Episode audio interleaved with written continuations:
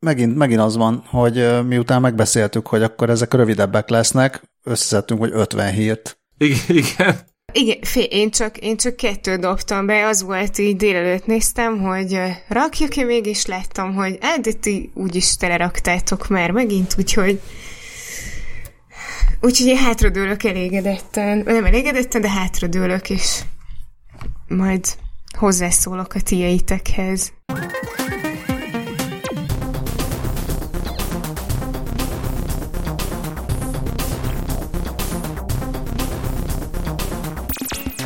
Jó estét, drága hallgatók! Ez itt a 20 perccel a jövőbe élő ember. Balázs vagyok, Izraelből. Mellettem Magyarországon ott van Scully.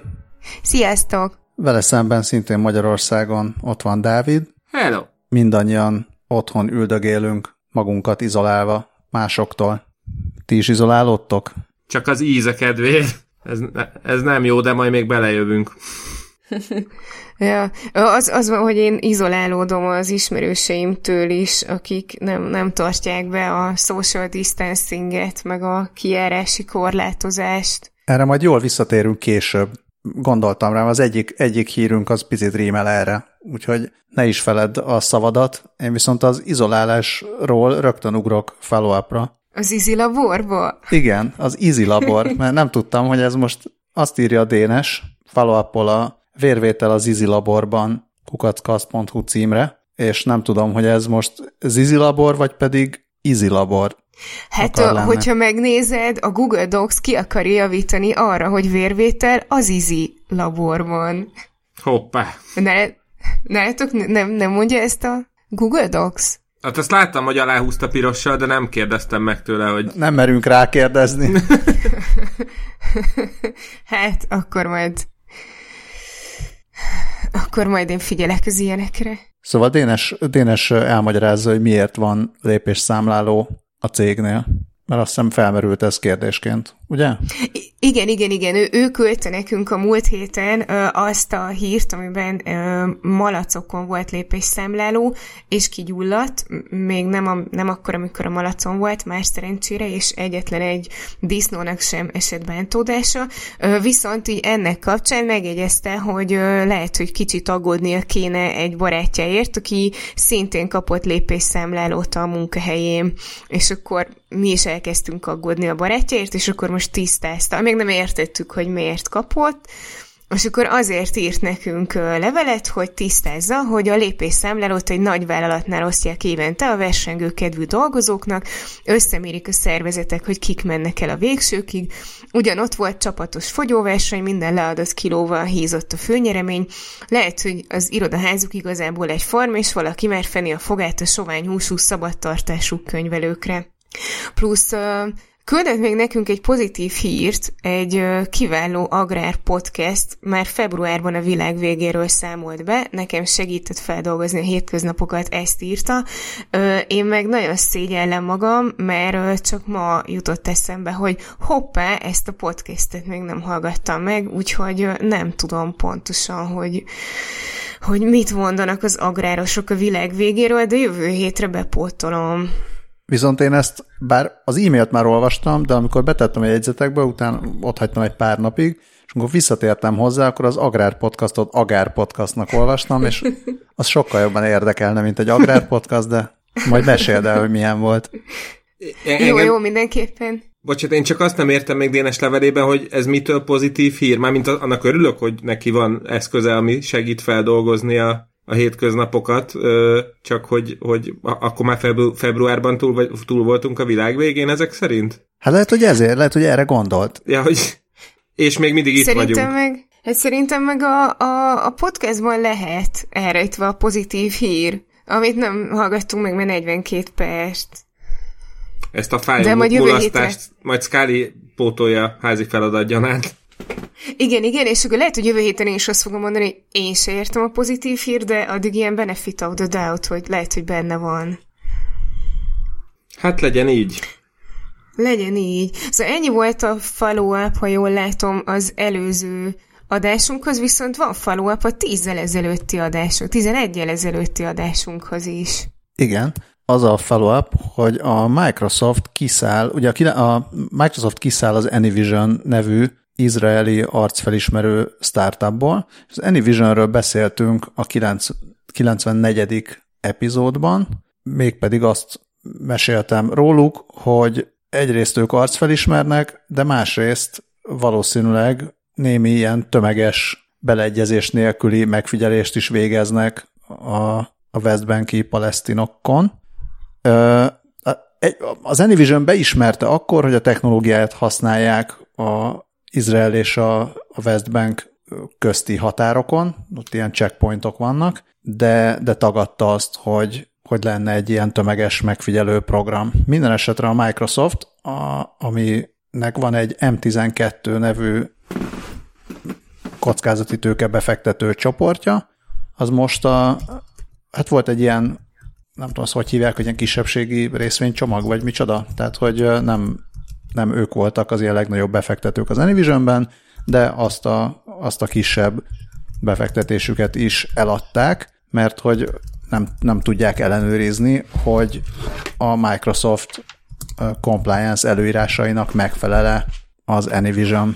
Tehát valószínű, hogy hogy, hogy tényleg vannak ilyen privacy meg emberi jogi aggájai a Microsoftnak legalábbis annyira, hogy a, a saját maga ilyen etikai szintjének nem, nem tud megfelelni, vagy hát nem tudják, hogy megfelel-e, és ezért inkább kiszállnak belőlük, ami egy ö, egész szép dolog a Microsoft ja. részéről. Nagyon kedves tőlük, igen. Bizony. Mármint, hogy egy csomószor hallani, az összes nagy cégnek van ilyen etikai, meg compliance, meg mindenféle um, rendszere, előírása, meg belső szabályzata, amire szeretnek hivatkozni, de ritkán hallani arról, hogy, hogy, hogy a pénzüket is odaraknák, és adott esetben tényleg nem támogatnának olyan technológiákat, amik, amik ilyen szürke zónában vannak. Tehát nem, nem maga a technológia, hanem nem látják, hogy, hogy ezt hogy használják fel, és az Anyvision meg nem hajlandó olyan hozzáférést biztosítani, ami, amivel már a Microsoft tudná tudná ellenőrizni, vagy tudná garantálni azt, hogy, hogy mindenben megfelelnek. Akkor nem csak, hogy van belső szabályzatuk, de nem félnek használni. És akkor ez tök jó, hogyha nem sejtenek semmit, akkor inkább hagyják az egészet. Új! A, a, igen, az a baj ilyenkor, hogy a csendből így nem tudom, hogy most, most annyira sokkoltalak titeket, mert igen. annyira rossz, volt az átvezetés, vagy hogy, vagy hogy nem is érthető. Nem csak ez a baj, hanem az, hogy szerintem te már sokkal gyorsabban ilyen üzemi hőmérsékletre kerültél, mint mi. Igen. Mondta Dávid, hogy majd mi is belejövünk, de te már belejöttél, és ilyenkor a csenddel az is, az is a baj, hogy általában azért kiszoktam vágni a csendeket, hogy ne unják a hallgatók, viszont ez, ebből nem derül ki, hogy igen, hogy fél percig meg se tudtunk szólalni. Szóval... Ez egy dramaturgiailag fontos csend volt. Igen. Képzeljétek, az történt, azért, azért, hát ha a Microsoft nem is sejtett semmit, de a Stanfordnál sejtettek, azt sejtették, hogy az idősödő emberi sejteket lehet fiatalítani őssejt terápiával, de nem is egyszerű módon, mert hát ez, ez már old news, hogy ezt meg lehet csinálni, de a Stanfordnál úgy, úgy alkalmazták az őssejt terápiát, hogy nem, nem átalakították a sejteket őssejtekké. Lehet, hogy még egyel, egyel vissza kéne ugranom, hogy hogy működik ez az őssejterápia? Akkor visszaugrok még egyel.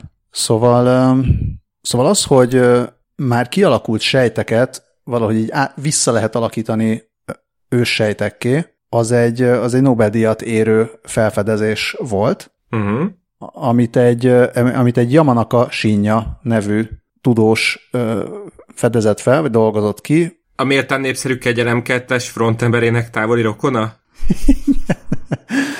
hát igen, elképzelhető, hogy Sinyától örökölte ezt a, ezt a tudást. Nem egyedül dolgozta ki, minden esetre azt, hogy most a, most a Wikipédiáról idézek sokat, Szóval, hogy korábban úgy gondolták, írja a Wikipédia, és akkor remélem, hogy vannak sejtkutató vagy egyéb egyéb okos hallgatóink, akik majd jól kijavítják, hogy ezt rosszul tudja a Wikipédia, szóval, hogy korábban azt gondolták, hogy a, azok a sejtek, amik már differenciálódtak, tehát már átalakultak valamilyen szöveti sejté, azok már nem tudnak visszaalakulni olyan úgynevezett őssejté, ami, ami bármibét tud aztán fejlődni.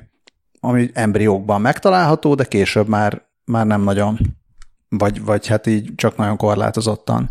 Uh-huh. És, és ezt sikerült, hát nem csak, tehát már a 60-as, 60-as években voltak már olyan kutatások, meg kísérletek, ahol sikerült, sikerült visszafordítani ezt a, ezt a differenciálódást, viszont később, ugye ez a sinya, sinya rokon, Yamanaka sinya, azt arra jött rá, hogy, hogy vannak bizonyos fehérjék, amik így kibekapcsolgatják a, a géneket a sejtekben. Tehát lehet, lehet így visszakapcsolni a már differenciálódott sejtekben azt a gént, amitől aztán amitől aztán ilyen őssejté tud visszaalakulni a, a sejt, vagy őssejtként tud működni, vagy viselkedni. Uh-huh. Wow. Tehát eddig, eddig sinya, aztán utána ő továbbfejlesztett mindenféle módszereket, de ezeket a fehérjéket hívják jamanak a faktoroknak, ha jól tudom. És, és a... akkor mindenkiben megvan a jamanak a faktor. Tudod, mint az X-faktor. Tudnám, ha nézném vagy néznék ja, tévét, de, de nem nézek, de ezt majd szerintem a tévénéző hallgatók értékelni fogják, vagy elismerően csettintenek, vagy nem. A csettintéseket lehet küldeni a Yamanak a faktor kukackasz.hu címre. Szóval a Stanford kutatói meg azt csinálták, hogy, hogy csak rövid ideig kb. így megmutatták ezeket a, ezeket a fehérjéket a, a sejteknek, és már ettől visszanyert, tehát megfiatalodtak a, a sejtek. Tehát nem az volt, hogy, hogy visszaalakították a már differenciálódott sejteket ilyen pluripotens őssejtekké, hanem, hanem kicsit olyan, mint hogyha egy ilyen kis gyors ilyen vitaminterápiát kaptak volna, tehát ott talán ilyen pár, pár napig hát ezt, ezt tényleg nem, nem tudom, hogy pontosan hogyan, de hogy pár napig kitették ezeknek a fehérjéknek a, a, a sejteket, és ezért a, az öregedés molekuláris folyamatait vissza tudták fordítani, vagy ezáltal vissza tudták fordítani ezeket a folyamatokat. És uh, egyrészt, egyrészt azt írják, hogy idősödő egereket tudtak újra ilyen fiatalos energiával felvértezni, másrészt... Ez, ez, ez a, ugye ilyet kívántam. Igen, a... igen, hát ezért, ezért is raktam ide be. Tehát ez a te évelei kívánságod. Ugye azt éppen nem kívántad, kívánhattad volna, hogy mondjuk ne legyen világjárvány, lehet, hogy az is megvalósult volna, helyett azt kívántad, hogy egerekkel csak olyanokat csináljanak, ami nekik jó, hát ez megvalósult. Ö, srácok, jövőre így egyeztessük, hogy ti, ti mit gondoltok, mit akarjak kívánni. De legalább az egereknek jó. Hát Így nem van. csak az egereknek jó, az embereknek is jó, egerek és emberek mindannyian örülhetnek, mert, mert nem álltak meg az egereknél a jó Stanfordi kutatók, köztük Thomas Rando. Igen, igen, már, már akartam kérni, hogy valahogy térjünk rá az ő nevére. Rando a lelke mindennek? uh. hanem, hanem emberi, emberi sejteket is emberi sejtekkel is azokat is bevontak kísérletbe. Ott mondjuk nem az történt, hogy embereket fiatalítottak meg, hanem tényleg ezt ilyen sejt, sejt szinten nézegettek bizonyos ilyen kémiai hát jeleket, vagy kémiai nyomokat, a, amik egyfajta hát ilyen lenyomatai annak, hogy mennyi idős ez a sejt, vagy, vagy mennyi idős embernek felel meg az adott sejt, és, és ebben tudtak elérni egy ilyen bőrsejtek esetében három és fél év, akár három és fél éves fiatalodást, és a, az érfal sejtjeiben akár hét és fél éves fiatalodást. Ami tök jó, tehát a, még akár sejtszinten is, vagy mondjuk szövet szinten is, most persze ez évtizedekben mérhető az, hogy ebben mondjuk nagyobb fejlődés legyen, mert ez most még csak egy, egy kísérlet, vagy egy kísérletsorozat, de pont itt az érfalról az jutott eszembe, hogy, hogy abban például egy, akár egy ilyen érsebészetben, vagy ilyen ér kezelésben, az tök jó lehet, hogyha az előregedett érfalakat meg tudják fiatalítani. Tehát nem kell ahhoz, nem kell ahhoz hogy most nem tudom, 80 éves emberből 50 éveset csináljanak. Csak az érfalaiból. Csak például az érfalaiból, igen. Igen, ez is, ez is elég menő. Tök jó. És még hol van a vége? A kínai nagy érfalnál. és még a hülye neveknél maradva, a kutatásban résztvevő egyik kutatóasszisztens neve Patrick Payne. Istenem. Biztos arra gondoltak, hogy ha őt nem veszik be, akkor nem tudnak előre jutni a, a kísérletekben. Viszont miután bevették, már tudták mondani, hogy let's bring the pain. Hát ez. Ez történt. Amúgy ez a nem koronarovat. Azt mondtuk, hogy van nem koronarovat. Így van, így Ugye, van. És a nem koronarovattal kezdünk. Így van, így van, és most akkor abból átevezünk a illetve nem abból, hanem azon belül bevezünk a Damage találta a rovatba, ugyanis uh, Damage uh, nek köszönhetően találtam a, az alábbi két uh, hírt, illetve nem az alábbi, hanem a következő két hírt. A, az első, az egy üdítően Ugye ez nem... hogy egyre mélyebbre süllyedünk? ja. igen, igen. Tehát mit képzeljenek a hallgatók, hogy ahogy haladunk a hírekben, merre, merre megyünk, hogy földrajzilag? Hát szerintem még, még lejut a napfény ide a felszínről, most még ahol most vagyunk. Uh, szóval egy üdítően nem koronás tartalom, és egy üdítően uh, fontos tartalom bárkinek, aki, aki már szitkozódva keresgélte a mobiltöltőjét, hogy egy grafén alapú eszköz segítségével a Wi-Fi Wi-Fi-ből tölt, lehet vezeték nélkül tölteni a telefont. Kérem szépen, az MIT szakembereinek jó voltából. Ugye hát már most is léteznek ilyen wireless töltő izék, de mm, a newatlus.com-on megjelent cikkben az a, fe, az, a els, az a felütés, hogy, hogy hát viszont ami most létező ilyen wireless charger, arra ugyanúgy rá kell tenni a telefont, és a, azt a dolgot aztán ugyanúgy be kell dugni egy konnektorba, tehát hogy ezzel nagyon sokkal elő, előrébb nem vagyunk, viszont ugye a levegő tele van ilyen, hát nevezzük háttérsugárzásnak, ami ugye nem azonos a kozmikus háttérsugárzással, viszont ez... ez Vagy a háttérhatalommal. Azzal sem ennyire sem azonos, viszont az MIT kutatói kidolgoztak, kidolgoztak egy olyan rendszert, ami, aminek a segítségével ezt a gyakorlatilag elveszett energiát mm, be lehet gyűjteni, és a különböző eszközökbe bele lehet tölteni. Terahertzes sugárzásnak hívják ezt, csak hogy a, a nagyon alufólia sisakos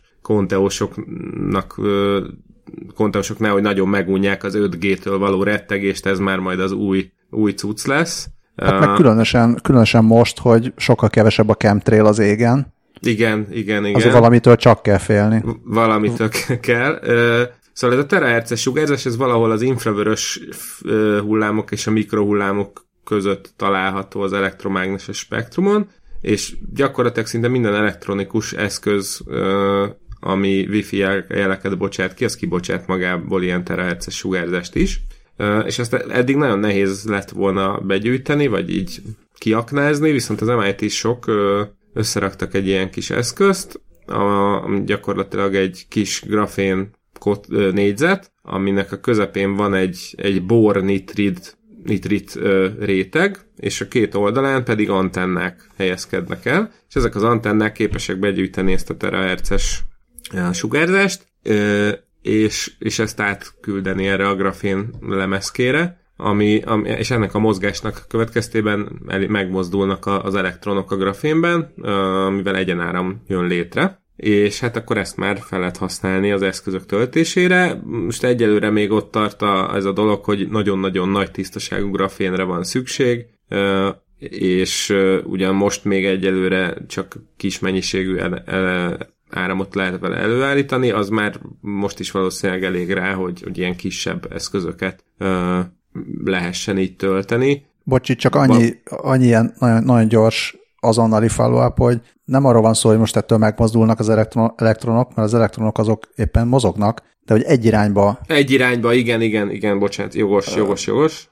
Szóval, szóval hogy egyelőre ezzel csak kisebb eszközöket lehet árammal ellátni, viszont ez tök jó lehet olyan pacemakerek, ilyen beültetett pacemakerekhez például, ahol most még műtéttel lehet csak elemet cserélni, ez a jövőben megváltozhat és hát nyilván majd, ahogy fejlődik ez a technológia is, akkor már később lehet telefont meg laptopot is akár tölteni ezzel a cuccal. itt, itt ehhez az egészhez csak annyit tudok hozzászólni, amellett, hogy jaj, de jó lenne, hogy ez a terahertz, ki egy, terahertz egyenlítő, ez tényleg olyan, mint hogyha valami Douglas Adams regényből vagy novellából szedték volna ki. Igen. Igen, ez a terahertz rectifier nevet kapta a keresztségben, ezt Balázs ki is szúrta már a jegyzetekben is. Igen, ez típusan én... az, amit bekapcsolnak, akkor felrobban a föld, vagy valami hasonlót tudok elképzelni. Igen. Igen, úgyhogy előtte így meg egy pángalaktikus gége pukkantót. Vagy pukkasztót? Pukkasztó, az bizony. Pukkasztó, bocsánat, bocsánat. És akkor már nem lesz gond az agyhullámaiddal. Na, mert mi történik velük? Mert ö, olyan, egy olyan ö, neurális ö, hálót, egy olyan algoritmust fejlesztettek ki, ami képes a, az, agy, az agyhullámokat mondatok, mondatokká fordítani. Ö, ehhez a, ezt egyébként a University of California San Francisco kutatói követték el. Arra tréningeztek algoritmusokat, hogy különböző ilyen agyhullám mintázatokat valós időben fordítson értelmes mondatokká, és ez nagyjából sikerült is nekik, kb. 3%-os hiba, hiba százalékkal, ami a, a szavakat illeti.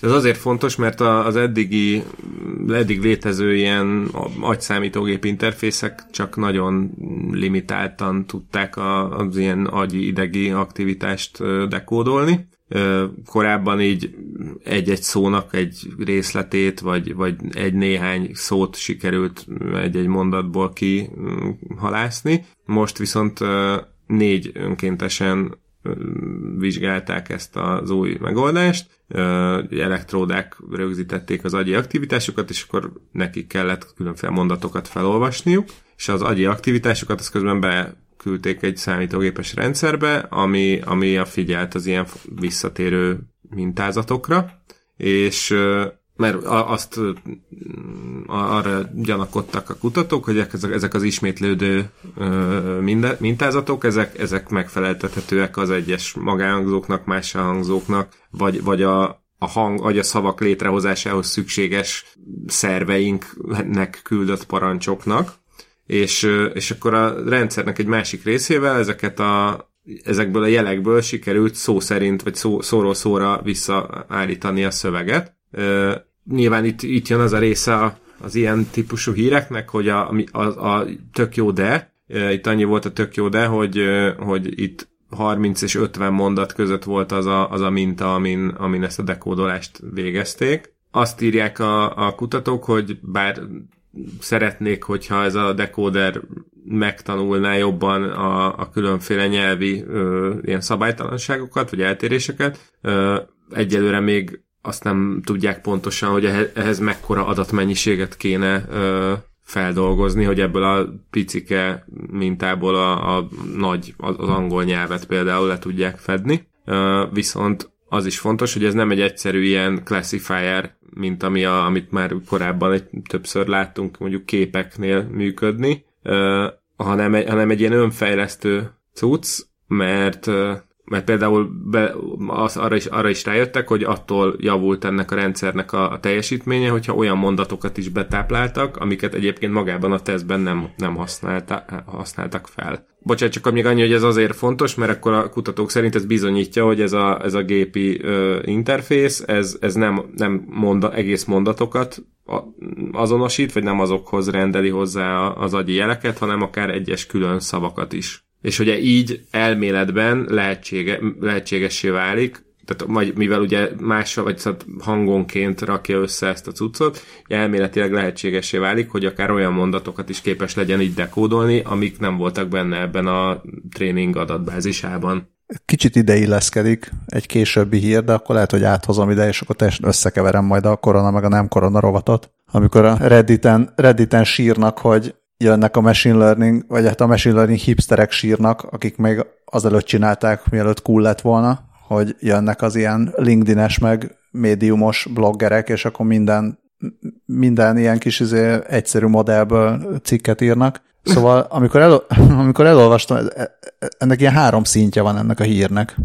Hogy az első, amikor elolvastam, hogy hú, agyhullámokat mondatokká fordít, akkor jól elképettem, és utána kiderült, hogy hát ugye azt csinálják, hogy ember elolvas egy mondatot, vagy hát sok ember elolvassa ugyanazt a valahány mondatot, akkor megnézik, hogy ez mit, milyen mintázatot ír ki az elektródák, elektródák segítségével, és akkor utána ezeket a mintázatokat tanítják meg a, a gépnek, és aztán ezt, ezt fejtik vissza. Tehát, hogy ez egy nagyon limitált cucc ebből a szempontból, ami tök jó, hát valahol el kell kezdeni, és aztán ez, amit mondtál itt a végén, hogy ez az elméletben felismerhet olyanokat is, amik nem voltak, de valami miatt mégse azt publikálták, amikor olyanokat ismer fel, amik nem voltak, hanem azt publikálták, amikor ezt a 30-50 mondatot felismerte. És akkor erről az jutott eszembe az, hogy, hogy az már persze a koronarovadban lenne az a hír, vagy hát ez a, az a thread a Redditen, ahol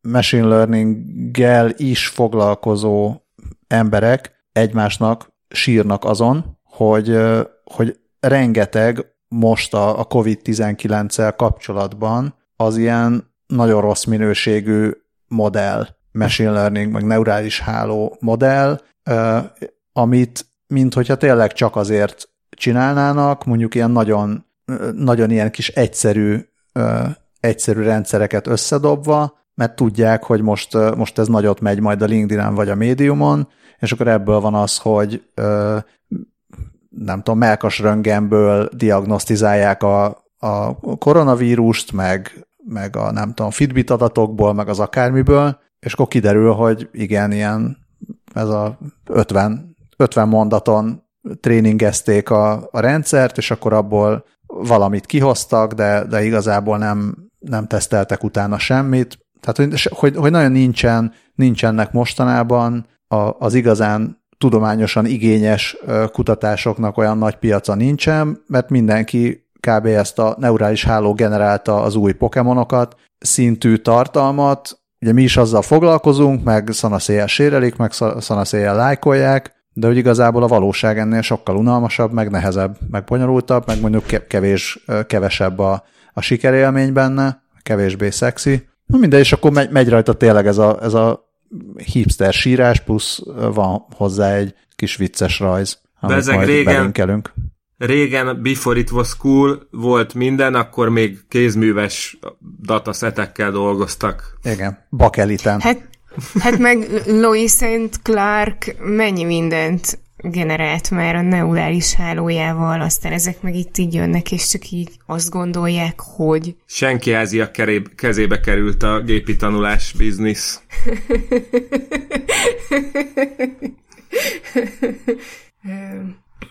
Én ezt akartam még, még megkérdezni ilyen néhány ezelőtt, hogy, hogy ilyen minták nincsenek, hogy mi az, amit nem ismert fel. Vagy esetleg ennél is van ilyen autokorrekt, hogy nem ismeri fel, de behelyettesíti valamivel, és akkor abból lesznek ilyen fuck, duck, meg ilyen párhuzamok. Mert ez tök vicces lenne, hogy így a bocs autokorrekt az agyam, vagy az agy számítógép interfészem. Nem is úgy gondoltam. Hát ez elég vicces lenne, mert hogy eredetileg, amikor ezt láttam, hogy az agyhullámokat fordítja mondatokká, akkor az volt a fejemben, persze ezt is lefordíthatta volna a gép valami mondattá, hogy, hogy te csak gondolsz valamire, és nem mondod ki, és akkor a, a gép gép meg ebből kihoz egy mondatot, és lehet, hogy nem is azt a mondatot hozza ki, és akkor lehet ezen kacarászni. Igen, és Freud meg sírva jegyzetel. Mert simán lehet, hogy a gép az valójában hallgatózik, és nem is az agyhullámaidat figyeli, hanem valamilyen módon hozzáfér a számítógép mikrofonjához, és akkor azt figyeli. Hmm. Na, hmm. ehhez azért majd a Ben Gurion Egyetemen is lesz egy-két szava a srácoknak. Ha, ha még nem volt. Simán lehet, hogy már lenyomták, nem? Hát igen, ezt, ezt akarom mondani, hogy lehet, hogy a, az egyik gép a másikkal beszélget, és akkor van egy ismerőse az egyik gépnek a Ben Gurion Egyetemen, és az elárulta neki ezt a technikát.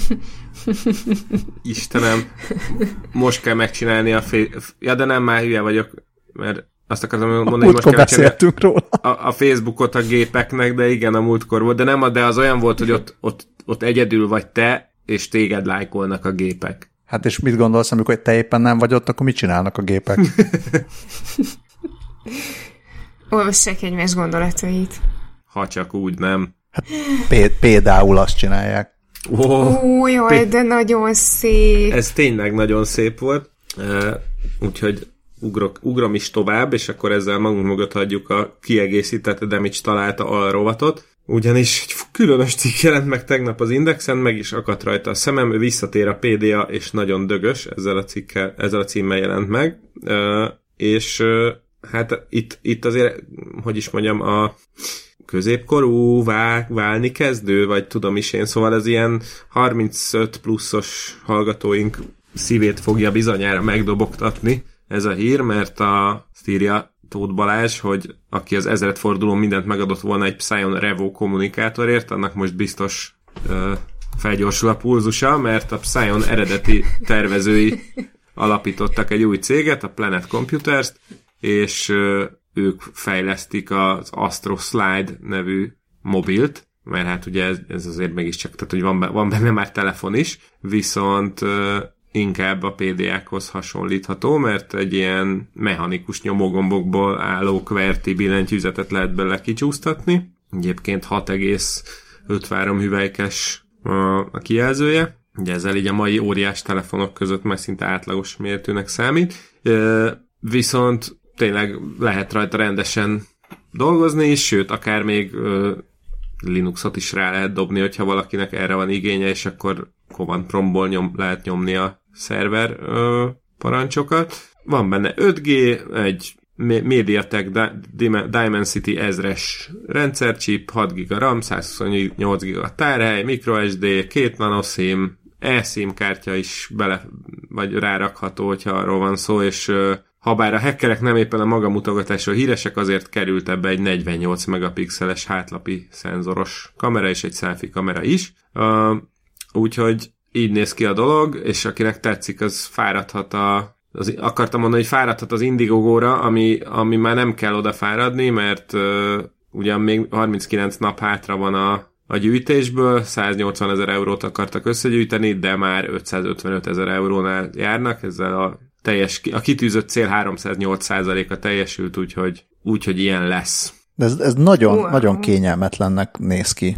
Tehát valahogyan nagyon, nagyon rossz. Nem, ez jól néz ki? Úgy, úgy dobtad be, Dávid, hogy, hogy, hogy dobtad be? Vennél-e 2020-ban PDA-t?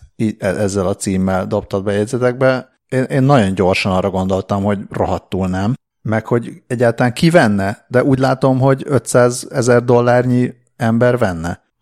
Nekem vannak olyan ismerőseim, akik uh, imádják a nyomógombos kverti billentyűzetet, azt nem tudom, hogy a kicsúsztatható az így bejönne nekik, de hogy, de hogy így életüket és vérüket adnák ö, ilyen, ilyen telefonért.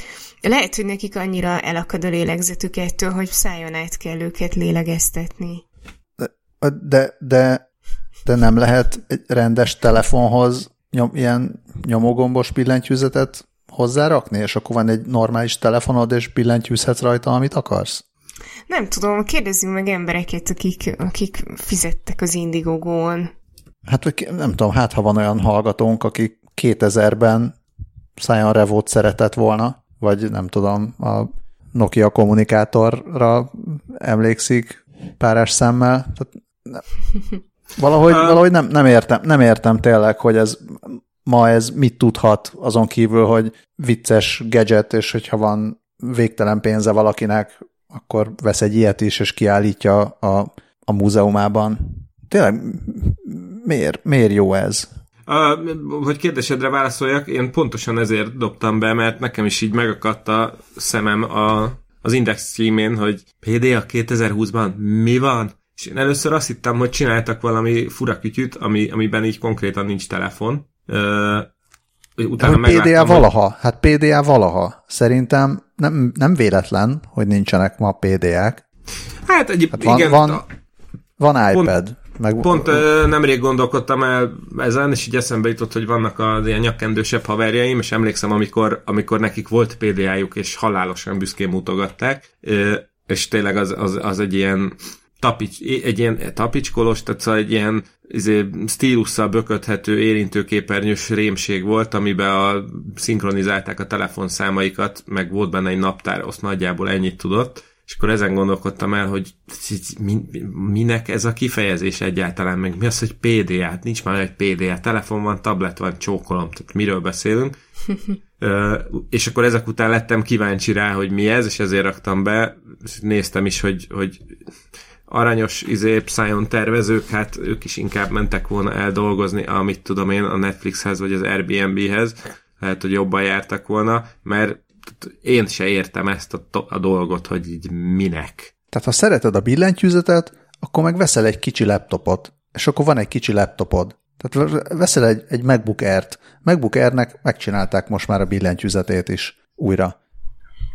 Tökéletes, nem kell más. Nem szereted a Mac-et, akkor biztos van, biztos van nem Mac is, nem? Hát vannak, vannak kis laptopok, léteznek, és akkor van billentyűzeted. Hogyha mindenképpen szeretnél pici képernyőn nézni dolgokat, és így nem tudom, inhüvelygyulladást kapni, akkor meg hozzá lehet rakni egy, egy billentyűzetet. Szerintem vannak ilyenek, nem? Hogy így rádugsz valami. Tehát hát de figyelj, tényleg az egészet, a... az egészet nem, nem értem, hogy hogy, a, hogy gyűjtöttek a, ezek össze 500 ezer dollárt. A telefonomhoz tudnék venni holnap egy izét, egy bluetooth-os billentyűzetet, amivel Na, de hát ezt, ezt mondom, igen, na, hát, tehát csak van. Igen, igen, és akkor ehhez De... képest ez a cucc, ez meg izé, az Early Bird special és 40% enged, kedvezménnyel kerül 490 euróba, szóval tényleg vicc.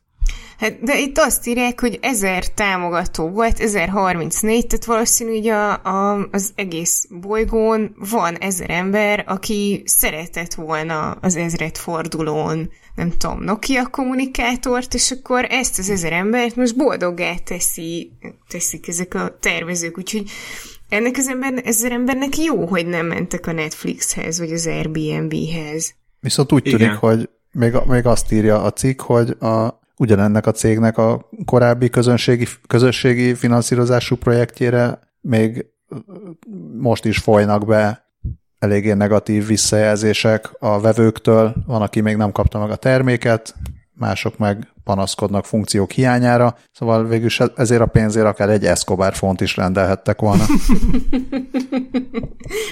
Hoppá, és bocsánat, történelmi dolog történt, az adás felvétel alatt próbáltak adatrablók, adatokat szerezni a stábtól, most kaptam egy, egy levelet, amennyiben a Raiffeisen banktól fontos üzenetem érkezett, számlatulajdonosként azonnal kattintsak rá, nincs a Raiffeisen banknál semmilyen jogviszonyom. Nem lehet, hogy csak elfelejtetted a jelszavadat? Szerintem írd be, írd a jelszavadat, és akkor lehet, hogy kiderül Meg minden. szerintem a, a jelszó emlékeztetőd, az a bankkártya számod, nem? Ja, de igen, igen, igen. Enged. De várjál, figyelj, szerintem sokkal egyszerűbb, ha felmondom a bankszámla számomat, meg a jelszó emlékeztető jelszavamat most a felvételre, és akkor így örökké meg lesz, és ha elfelejtem, akkor tudom.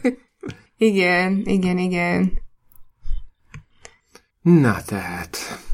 Akkor attól Barás, tartasz tőle, hogy a Psionik új cége csődöt fog jelenteni? Hát ha csődöt is jelent, annyi, annyi baj biztos nem lesz belőle, mint most abból, hogy a OneWeb nevű űr, hát ha nem is kutató, de ilyen űrben motoszkáló cég jelentett csődöt, mert nekik éppen valami 70 darab műholdjuk kering a föld körül.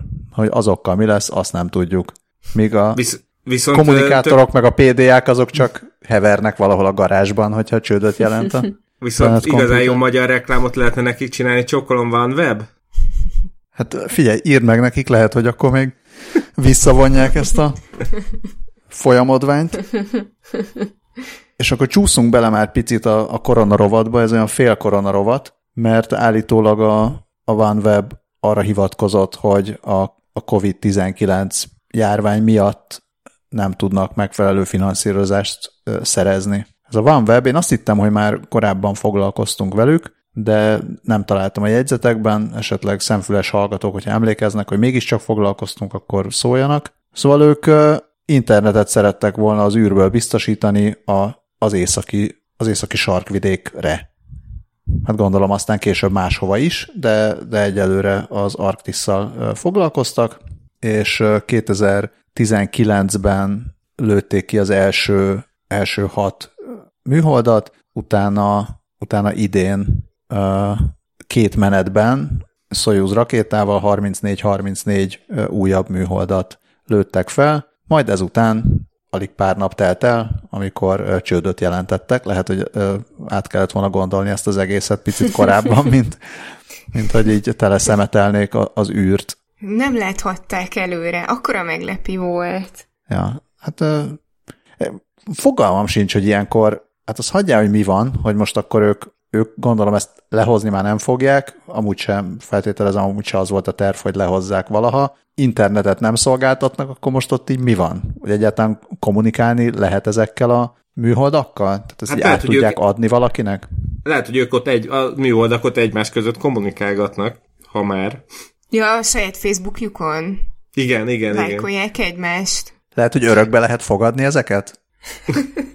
Egyébként most azon kezdtem el gondolkodni, hogy ha már így űrszemét, hogy, hogy azt vajon miért nem, miért nem úgy csinálják most tanában már, amióta tudjuk, hogy az űrszemét az ilyen problémás, hogy, hogy minden ilyen cucc úgy, van, úgy legyen felszerelve, hogyha így már nem működik, vagy problémás, vagy valami van, akkor fogja magát, beleáll szépen az atmoszférába, és elég, azt csókolom. Gondolom drágább. Sokkal egyszerűbb hát, azt mondani, hogy űrszemet, űrszemét, aztán... ja, ja, ja, ja, ja, ja. Nagyon ut- utol, értetek. Roll credits. Hát, Balázs szerintem oszd be minden percet, és aludt ki magad.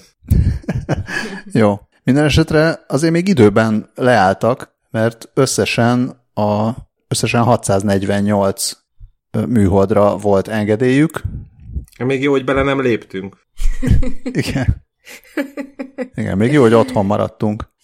Még jó, hogy otthon maradt a maradék ilyen nagyjából 580 műholdjuk. Azt persze nem tudom, hogy mit csinál egy műhold, hogyha otthon kell maradnia.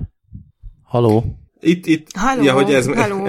ez lett volna Hát ez lett volna. Ja, ja, aha. Hát, hogyha nem tudja, hogy mit csináljon, akkor űrhajósok adnak tippeket. Bocsánat, nem figyeltem. Bocsánat, a, st- a stáb tagjainak állandó az energiaszintje, ezen osztozunk hárman. Most Balázs elvitt, elvette Scully-tól.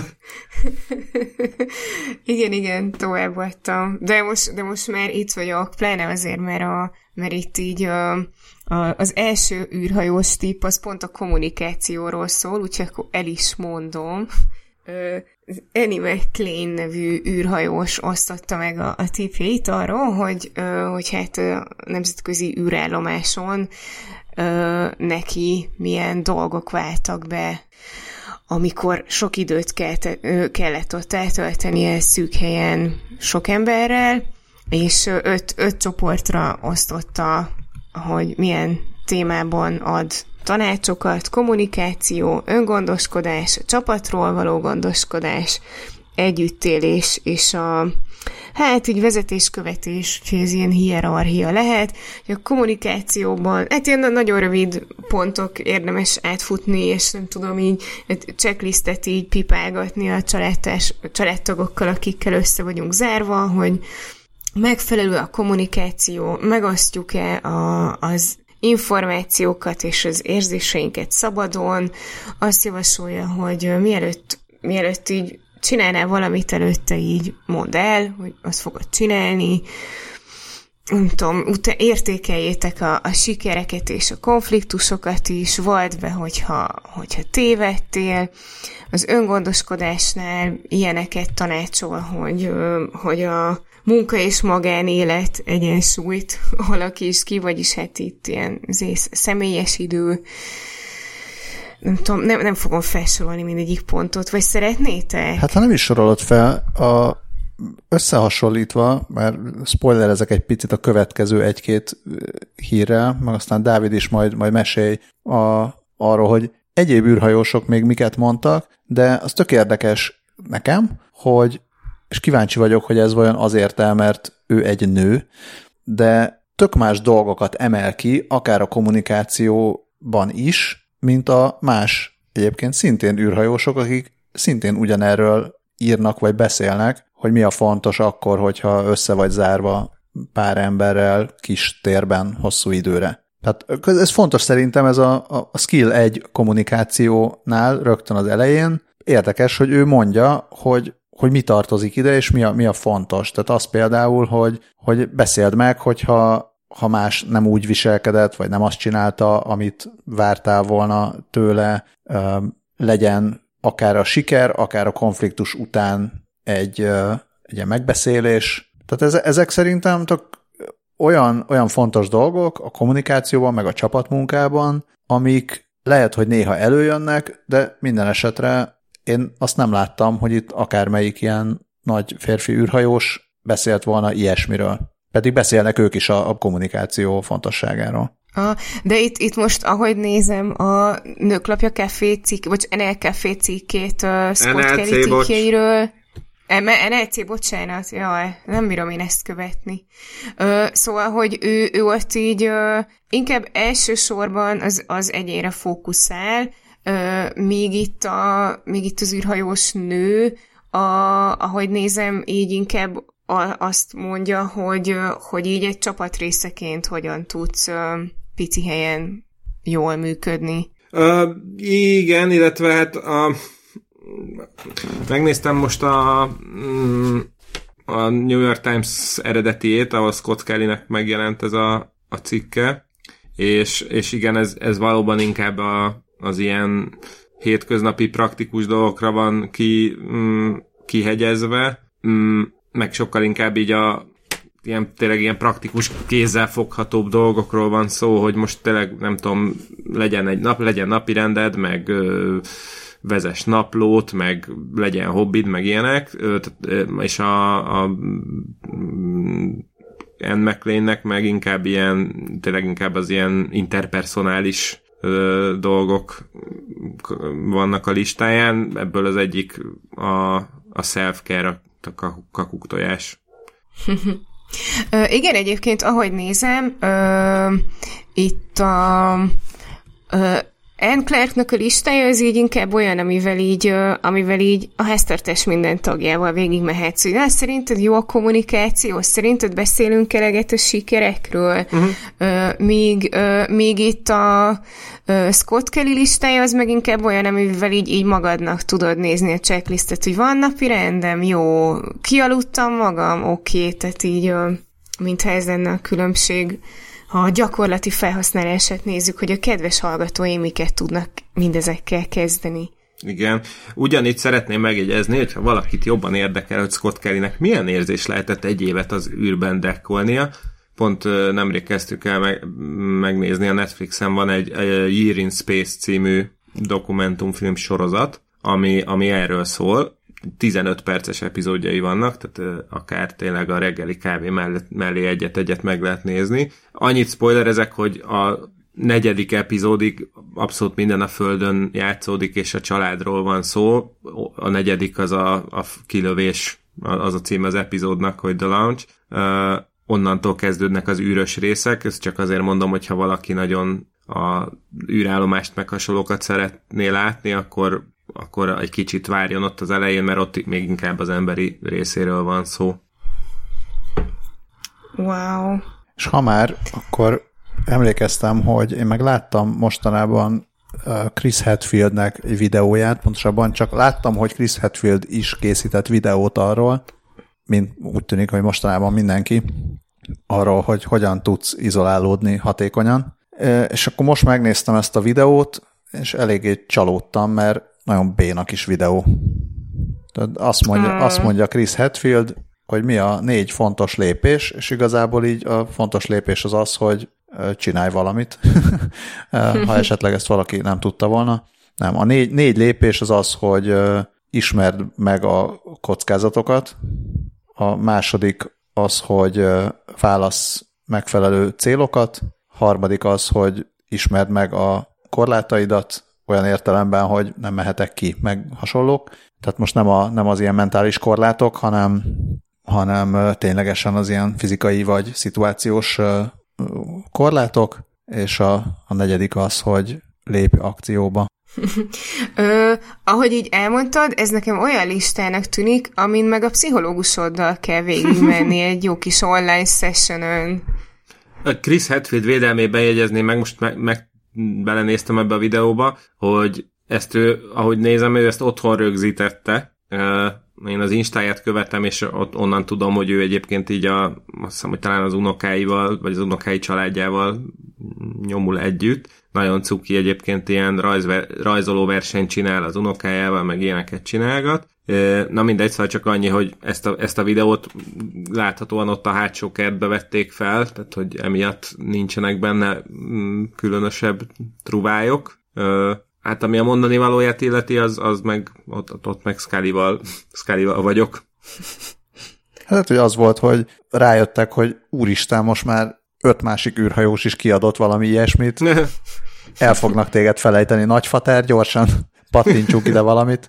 Felvették a PDA-val, aztán ott, ott gondolta ki. De látszik, hogy ott így gondolkodik is közben, tehát hogy nagyon nem lett ez átgondolva, tehát én azt mondanám, hogy inkább, a, inkább Scott Kellyből, vagy pedig Al McLeanből induljatok ki. Nem Mert szerintem most már ott tartunk, hogy lassan majd mindenkinek lesz egy ilyen útmutatója a self-isolationhez, és akkor lesz majd 7,5 milliárd ilyen self-isolation útmutatónk, aztán össze lehet vetni, kinek melyik Ki a jól. Ja, igen, igen, mert már minden űrhajós influencer, vagy hogy mégis akkor már nem csak az influencerek adnak ki ilyeneket.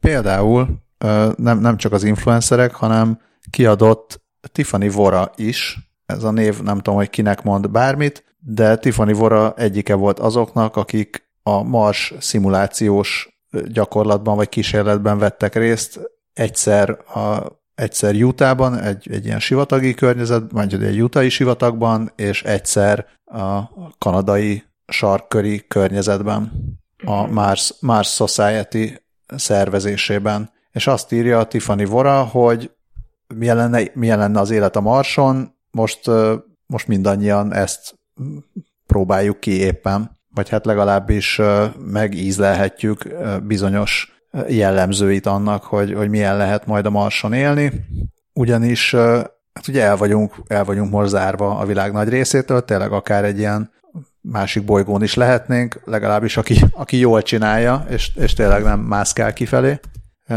És akkor ő is leírja, miért ne, ő miért ne írná le a tapasztalatait, természetesen ő is leírja a tapasztalatait, és hogy ez miért releváns ide.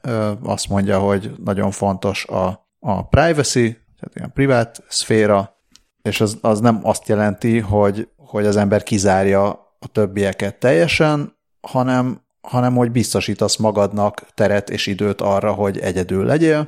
A, a másik az, hogy a fo- sokkal, sokkal jobban, meg sokkal tudatosabban odafigyelsz arra, hogy, hogy hogyan szerzed be a, az élelmiszert, meg hogy hogyan használod fel az élelmiszert. Ezt egyébként én is észrevettem, hogy sokkal, tehát kicsit úgy visszük most a háztartást, ahogy, ahogy jó lenne máskor is. Sokkal kevesebb ételt dobunk ki, vagy sokkal kevesebbet hagyunk megromolni. Ezt, ezt sokkal... mi is észrevettük, hogy a kaja logisztikánk sokkal jobb lett, hogy fú, figyelj, ma inkább azt tegyük meg, mert az, az, azt már elkészítettük, az holnap még ehető, de akkor ne bontsunk ki egy fagyasztott valamit, vagy ne vegyünk elő egy másik csomagot. Hát ne haragudjatok meg, de én már ebben pró vagyok, azért, mert én, én már a koronavírus előtt se szívesen mentem emberek közé, meg vásárolni, pláne nem. Ja, én ezt már régebben is így csináltam. Te lakhatnál a marson.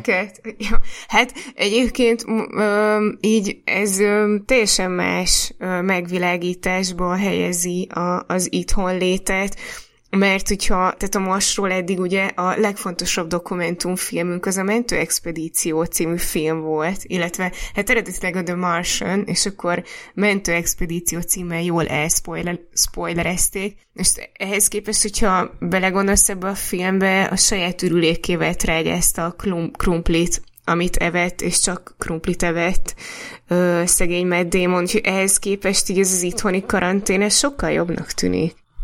És még azt is írja Tiffany Vora, hogy, hogy amikor például az ő ilyen kis marsi szimulált környezetükbe bejött egy riporter, hozott magával egy banánt, és úgy azt a banánt meg akarta volna enni, akkor egy gyilkos tekinteteket vetettek rá, hogy mit csinál ő itt a friss ételével, úgyhogy azonnal megosztozott rajta, és, és az volt a élete legjobb banánja Tiffany Vorának.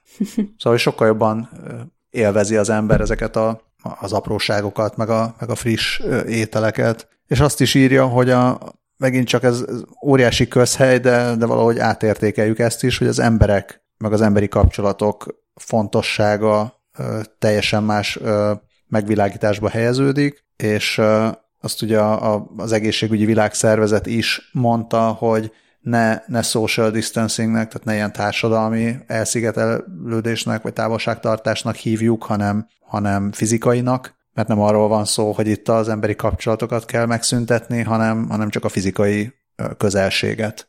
Hmm. Az jó. Ja, igen, igen, ezzel így megfordították a kifejezést. De akkor szerintem már önmagában ez is, hogyha mindannyian abba belegondolunk, hogy hát ha nem is a, olyan, mint a Marson lennénk, de, de milyen jó kis tesztrán ez arra, hogy milyen lesz majd egyszer másik bolygón élni. Nem, nem persze, nem gondolom, hogy a hallgatók többsége szeretne másik bolygón élni még, a, még ebben az életében, de, igen, de mégis, igen. mégiscsak izgibb így. Igen, ezt me- meg akartam kérdezni, hogy hol, hol lehet jelentkezni, hogy engem nem érdekel ez a tesztrán. Hát, ha mégis holnap azt mondják, hogy hát csak áprilisi tréfa volt. Azt akarod mondani, hogy ez nem játék? Ó, oh.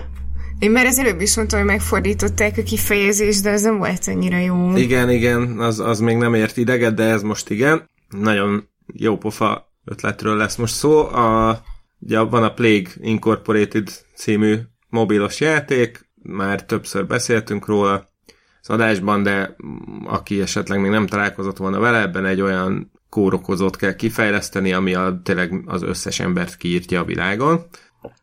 És tényleg tök okosan, meg ilyen CDC is, meg mindenféle tudományos alapelveken nyugszik a játék, az kell, kell ilyen okosan kell benne egyensúlyozni, hogy nem, nem lehet túl durva, mert akkor nagyon elkezdenek félni tőle az emberek, nem lehet túl gyilkos, mert akkor hamarabb kifullad, mint hogy mindenkit kivégzett volna de nem lett túl lassú sem, mert akkor meg az, az emberek közben kifejlesztik rá a, a, az ellenszert.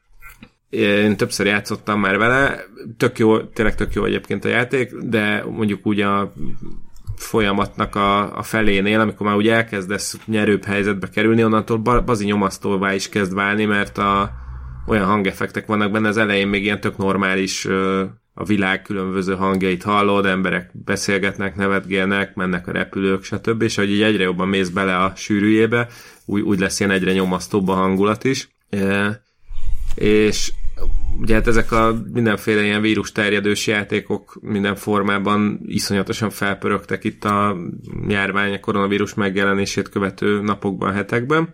Hát most, most meg már ugye mindenki benne van a, a javá, a sűrűjében, É, viszont azért most már tényleg bazi nyomasztó ilyet játszani, és erre a fejlesztő Endemic Creations is rájött. A Mobile Arena írta meg róluk, hogy mm, nem tudom, hogy már megtörtént de hogy az akkori, a mikori 25-i hír volt, hogy ki fognak adni egy, egy új ingyenes frissítést ehhez a játékhoz, ami megfordítja benne a szerepeket, vagyis magyarul a, a világot letaroló vírust kell majd szépen megállítani, és, és kifejleszteni ellene az ellenszert, és feltérképezni a vírusnak a támadási vektorait.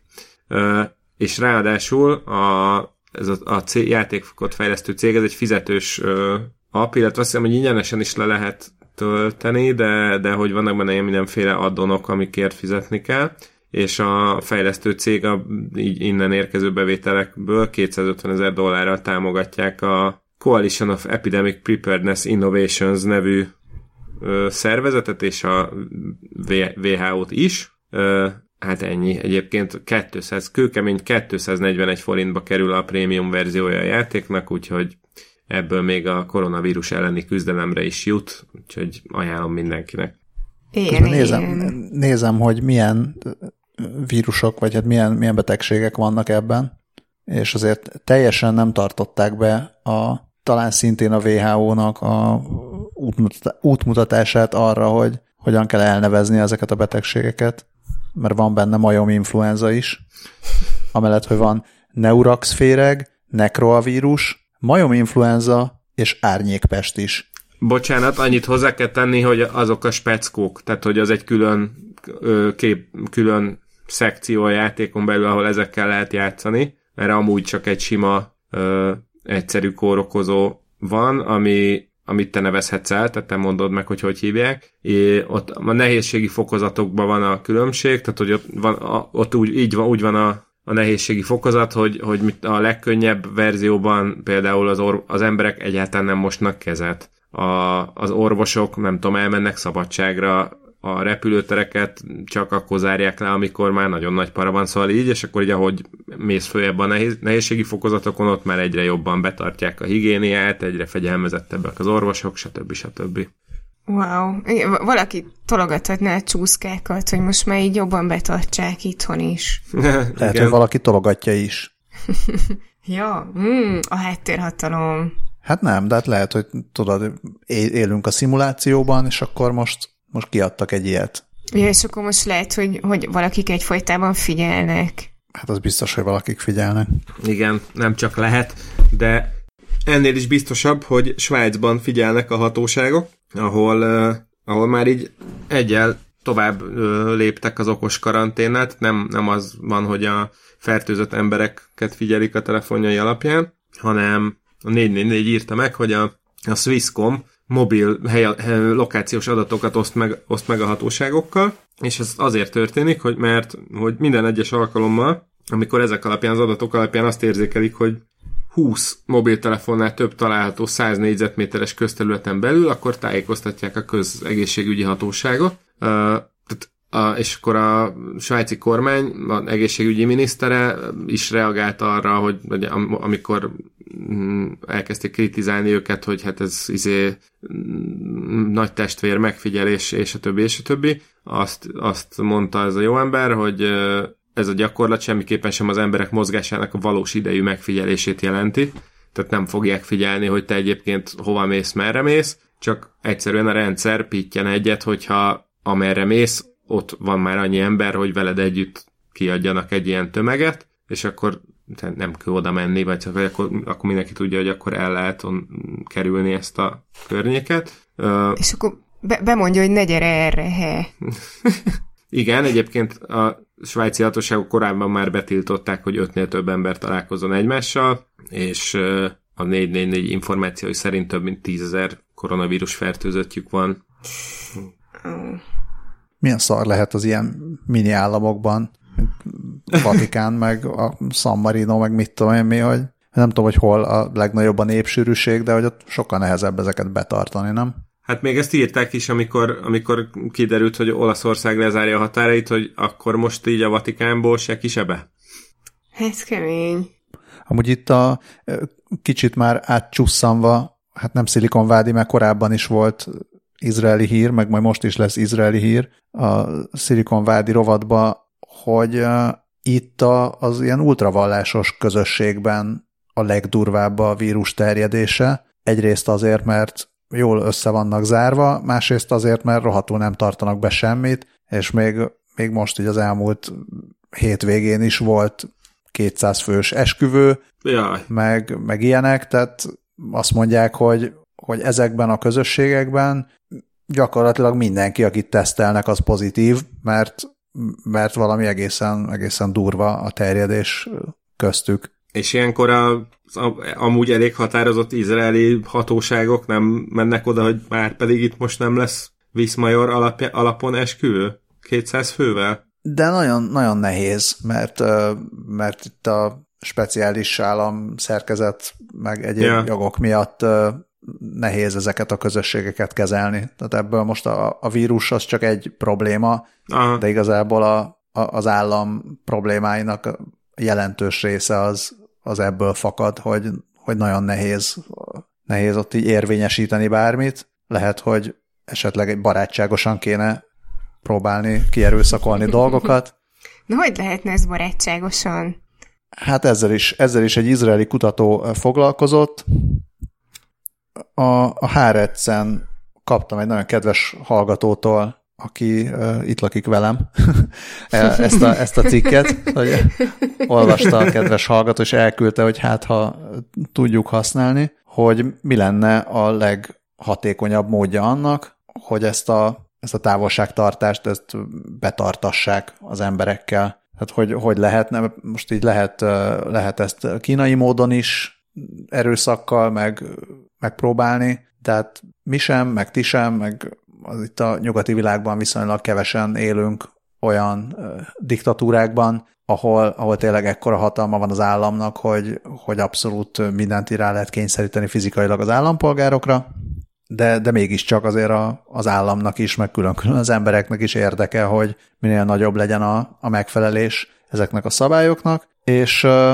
Ido Erev professzor, aki hát nem is tudom, hogy ő most uh, szociálpszichológus, vagy, vagy, uh, vagy miféle, minden esetre az emberek viselkedésével foglalkozik, ez a Daniel Kahneman, szintén Nobel-díjas, és, és egyébként egy, egy szuper könyv írója, a lassú és gyors gondolkodás, nem tudom, hogy ez, ez magyarul hogy van, de erről, erről szól a könyv, tehát a Kahneman indította el a, a viselkedés gazdaságtan. Létezik ilyen? Behavioral economics? Ö... viselkedés közgazdaság tudomány? Ha valami ilyesmi. Igen. Tehát e- ezzel, ezzel foglalkozó tudományágat, ami, ami azzal foglalkozik, hogy milyen, tehát hogy a közgazdaság tudományt nem mint egy, mint egy ilyen kizárólag ilyen ma- makroszinten a, vagy hát kizárólag ilyen, ilyen számokkal leírható kemény tudomány, hanem mint ami az emberi, emberi viselkedésnek az ilyen softabb jellemzői által is befolyásolt rendszer, tehát ezt, ezt vizsgálják meg azt, hogy, hogy az ember az ember, emberi pszichológia, meg az emberi agynak a, a működése milyen befolyással van arra, hogy, hogy a, a gazdasági helyzetekben milyen döntéseket hozunk. Tehát végül is a, a, döntés, a döntések pszichológiája talán így, így lehetne mondani, és ezzel, ezzel foglalkozik Ido Erev is, és egy az egyik é, ilyen központi... Épp, épp itt volt az idó erre. Képzétek, egyébként tudjátok, hogy most minek van az ideje? Nem tudom, hogy behallatszik-e, de 8 óra múlt, és itt körülöttem tapsolnak, meg kiabálnak, meg szilveszteri dudákat fújnak az egészségügyi dolgozók tiszteletére. Ilyen, ilyen. Jó, így, hát így. nem tudom, ez mennyire segíti az egészségügyi dolgozókat, de természetesen tiszteletükre tapsoljanak csak sokan, hát ha örülnek ennek. Igen, igen, tapsoljanak csak sokan, és majd legközelebb, amikor a, az egészségügyi dolgozók mennek tüntetni jobb körülményekért, akkor, akkor csatlakozzunk hozzájuk. Így. Akár. Múltkor lehet, ezt osztotta meg egy egészségügyben dolgozó ismerősöm, és akkor én azóta nem tapsolok, hanem egy ilyen fogadalmat hanem elmész tüntetni. hát most nem. És még nem, még nem. Most? Még mindig nem. Még nem. Jó. Na, de még visszatérve egy picit ehhez a, a viselkedés közgazdaságtanhoz, és akkor lehet, hogy majd a közgazdász hallgatók jól beszólnak, hogy teljesen szarul mondtam el, de egy jobb példa, vagy inkább, inkább egy példán keresztül szerintem jobban meg lehet érteni, hogy miről szól ez. A, a lényeg az, hogy, hogy az emberek nem nagyon értik a, a statisztikát, vagy hát nem nagyon érzik, meg nem nagyon érzik a, azt, hogy mi a véletlen, meg mik a, a, a valószínűségeket nem nagyon tudják felmérni. És ezért a, a döntéseik azok nem, még azok a döntéseik is, amik adott esetben egy ilyen valószínűségi döntés, döntések lehetnének, azokat általában nem így hozzák meg, hanem egy nagyon téves ilyen belső számítás alapján meghoznak egy döntést, és akkor utána, utána próbálják ezt megindokolni a racionális agyukkal. És jelen esetben, ami, ami erre most illeszthető, erre a szituációra most illeszthető ebből, az az, hogy ugyan tudod, hogy nem lenne szabad kimenni, meg nem lenne szabad összegyűlni, de nem igazán tudod rendesen felmérni annak a valószínűségét, és csökkented annak a valószínűségét a, a saját fejedben, hogy te konkrétan te beteg leszel, vagy konkrétan te ö, okozol, okozol valamit, vagy megfertőzöl másokat. És azt mondod, hogy de hát ebből ebből aztán csak nem lesz baj, meg én aztán vigyázok, de valójában nem, nem tudod ezt rendesen felmérni, és ezért nem megfelelően viselkedsz, és ezért nem tartod be ezeket, a, ezeket a, az iránymutatásokat. És erre mondtam, hogy, hogy Scully, neked van erre egy tök jó példád a mostanában ból. Melyikre gondolsz? A következő hírre? Nem, még, még erre a hírre, még, e, még ezen a, még ezen a, ö, ezen a híren vagyunk. Ja, nem tudom, én mostanában így több, több emberrel vitatkoztam arról, hogy mi, mit jelent a, a social distancing, és, és nem tudom mennyi, másfél méter, meg ilyenek, és hogy tényleg kéne mindig tartani távolságot, meg ilyenek. Erre gondolsz? Ja, hát erre is gondoltam, meg arra, hogy, hogy te most nem azt mondom, hogy konkrét embereket megnevezve, csak így láttam, hogy, hogy te is így pufogtál, hogy bizonyos ismerőseid így miért nem képesek ezt, ezt betartani. Így van, így van, mert, mert a, amikor így, nem tudom, mondjuk tényleg nem, nem tudom, múlt héten kétszer tíz percet voltam az utcán, tehát hogy én így a, a social médiában olvasom a posztokat arról, hogy és hogy mennyien kint vannak, meg mit tudom én, de hogy hogy, hogy az, hogy, hogy idegenek mit csinálnak, az, az persze, az is ilyen rossz érzés, meg, meg dühít, meg mit tudom én, de hogy amikor olyan emberek, akiket meg így, én így értelmesnek gondoltam, meg azt gondoltam, hogy van bennük ilyen ö, szociális érzékenység, meg ilyesmi, és hogy ők nem képesek erre, ö, akkor az így, akkor az így sokkal jobban megérint, és ilyen óriási csalódásként ö, fogom fel. Úgyhogy ja, én ezen puffogtam. Na és Ido RF szerint, amit esetleg tehetsz, az az, hogy használod az általa ilyen barátságos kényszerítésnek nevezett módszert. Ugyanis, Na mesélj, ez ugyanis ő, ő azon azt, azzal kísérletezett, hogy különböző módszerekkel próbált elérni ilyen viselkedési változásokat, vagy hát szabályoknak megfeleléseket. Próbálták a mondjuk a szigorúbbat, meg a, meg a, az ilyen jó fejebb, meg ilyesmit, vagy mondjuk a büntetés, tehát ugye lehet egy ilyen pozitív megerősítés, hogy jutalmazod a jót, meg lehet, a, lehet az is, hogy bünteted a rossz viselkedést, és egy olyan, olyan módszer bizonyult náluk a leghatékonyabbnak, amikor figyelték, hogy ki az, aki nem felel meg, vagy ki az, aki megszegi a szabályokat, és aki megszegi, azt, azt nem büntették, hanem felhívták a figyelmét arra, hogy ő most szabályt szegett, és valamilyen ilyen barátságos kommentel észrevételezték ezt. Tehát például, hogyha a, egy gyárban zajvédő ilyen fü, fülest kellett hordania, kellett volna hordania a dolgozóknak,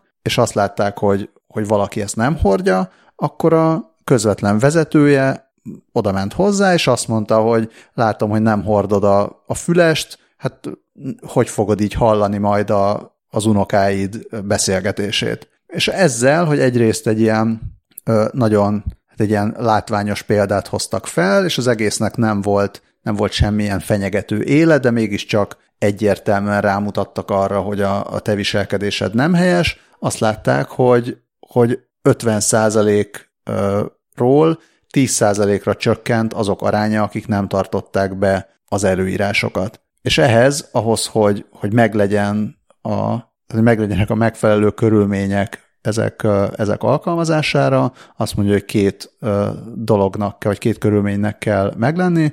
Az egyik, hogy a szabályoknak egyértelműnek kell lenniük, és másrészt a, ennek a, a, a szabály betartatását pedig százszerzalékosra kell kell így felemelni. Tehát nem, nem lehet az, hogy mondjuk valaki megúszza, hanem nagyon egyértelműen figyelni kell, hogy ki az, aki nem csinálja, és, és nála ö, eszközölni ezt a, ezt a jelzést. Vagy hát nyilván, hogyha most a száz százalékot nem lehet biztosítani, de, de törekedni kell arra, hogy, hogy mindenki, aki, aki megszegi a szabályt, annál azonnal meglegyen ez a figyelmeztetés. Úgyhogy lehet, hogy, lehet, hogy ezt kell majd kidolgozni a távolságtartásban is, mert szerintem az, hogy a, a szabályok tiszták-e, szerintem, szerintem teljesen egyértelműek uh-huh. a szabályok. Igen, vagy hát nem, tehát hogy igen, teljesen egyértelműek a, a, a szabályok, csak én így azt láttam, hogy így, hogy így emberek azt gondolják, hogy hát de nem kell azokat betartani, mert én nem látok abban kockázatot, és egyébként, amikor elkezdted mondani ezt a barátságos kényszerítést, így azon gondolkoztam, hogy én is így kezdtem, hogy, hogy amikor így emberek megosztották sportteljesítményüket, akkor, akkor így megkérdeztem, hogy na hát, és tényleg ott lehetett úgy sportolni, hogy tartani a két méteres távot, és akkor így a, ja, hát nem, de nem érdekel, meg, vagy, vagy hogy hát így néha jöttek szembe, de akkor így visszafolytom a lélegzetem, és akkor, és akkor ezekre már így nem is tudom már miket mondtam, szerintem próbáltam revilegíteni, hogy de hát nem volt egy másodperces szabályról szó, ez nem olyan, mint hogyha lejted a kaját a földre, hogy öt másodpercig nem megy rá a bacillus, de nem tudom. Na mindegy, de hát a, a, a végén, tehát, hogy arról meg most én személy szerint úgy tudok gondoskodni, hogy és akkor mindenki, aki nem tartja be a szabályt, az, az megkapja a, korhol, a barátságos korholást, úgyhogy, um, úgyhogy ja, így azt hiszem, hogy, hogy feladtam. Vagy hát ennek, tudom. ennek valószínűleg az, a, az is a feltétele, hogy legyen egy olyan személy, aki, aki egyfajta ilyen hatóságként fellép. Tehát nem, nem gondolom, hogy most te, aki egy szinten vagy a haveroddal, képviselsz olyan tekintélyt, hogy, mert itt ugye nem, nem, az, a, nem az a kérdés, hogy, hogy emlékezteted-e, hogy ez a szabály, hanem hogy azért mégiscsak meglegyen valamiféle ilyen függelmi viszony. Uh-huh, igen, meg hogy érdekli-e, hogy... Hát csak lehet, hogy az érdekelhető, hogyha most azt mondod, hogy de mit szólnál hozzá, hogyha nem tudom, nagymamád az azért fertőződne meg, mert valaki azt gondolta, hogy de egy másodpercre közel szabad menni, szóval lehet, lehet ilyeneket mondani, csak, csak elképzelhető, hogy nagyobb a, a kényszerítő ereje, hogyha ezt a főnök mondja ilyen barátságosan, akár úgy is lehet mondani, hogy passzív-agresszív módon, de és, és megint más, mint hogyha most a haverom mondja, hogy jó, hát ez mondja csak.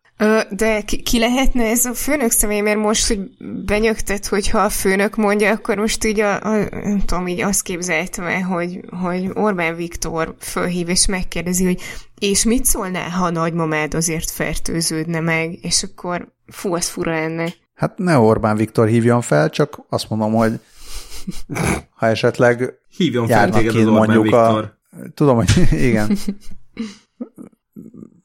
Tehát lehetnek ilyen közegészségügyi önkéntesek, vagy akárkik, akik azáltal, hogy kapnak már valami plecsnit, már mégiscsak valamilyen módon képviselik a hatóságot, akiknek az a dolguk, hogy járják az utcát, és szóljanak rá barátságosan azokra, akik éppen ott görkoriznak, vagy bármit csinálnak, hogy hello, ráérsz még. Győrfi Pál mondja el mindenkinek, hogy önnek is nagyon fontos tudnia.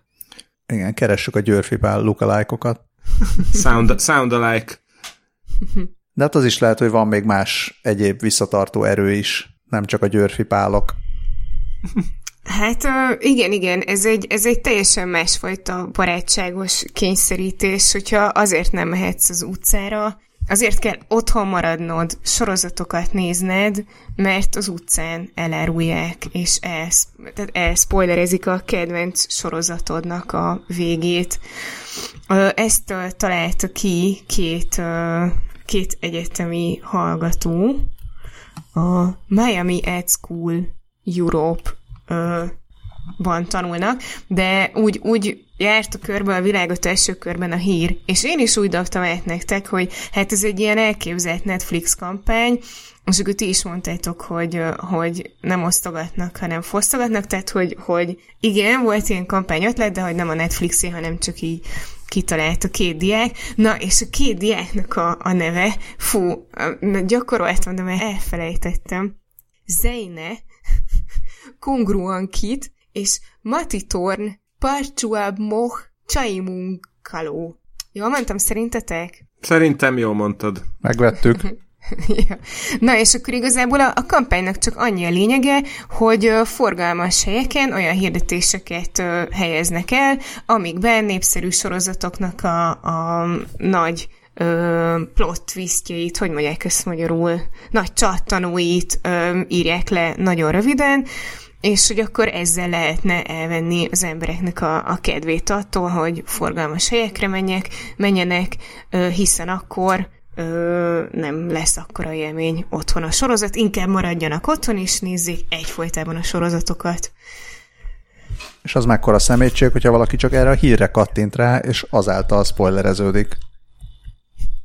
Hát ö, valóban Hát akkor ne kattintsatok a hírre. Én ezt tudom mondani. Be, be, se, be se tegyük a hírt a um, jegyzetek közé.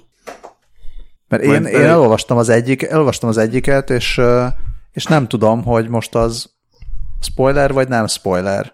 Mert azt hiszem, hogy a Stranger Things-re vonatkozik, de nem tudom, hogy melyik szezonra, és az egyik szezonját én még nem láttam.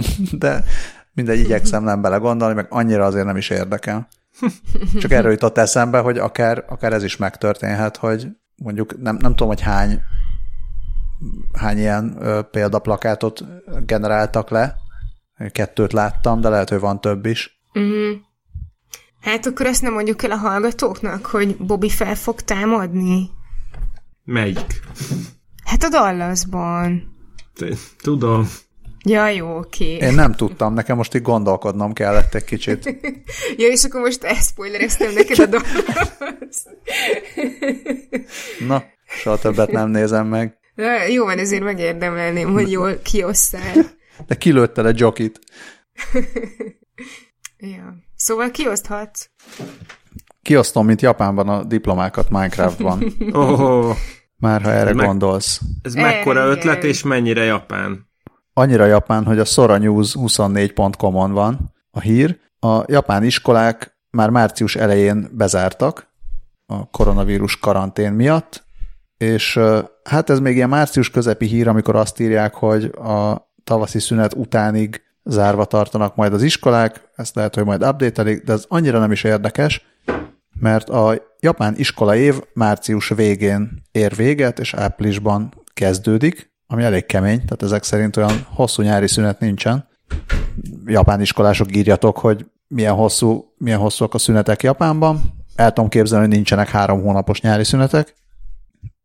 És a minden, minden iskolában van ilyen diplomaosztó szerűség, graduálás, nem tudom, ballagás, mindegy, ö, bizonyítványosztás. Minden esetre Japánban úgy oldották ezt meg, hogy karantén alatt is legyen ilyen bizonyítvány per diplomaosztás, hogy az egészet Minecraftban rendezték meg. Persze nem minden iskolában, de, de jó néhányban.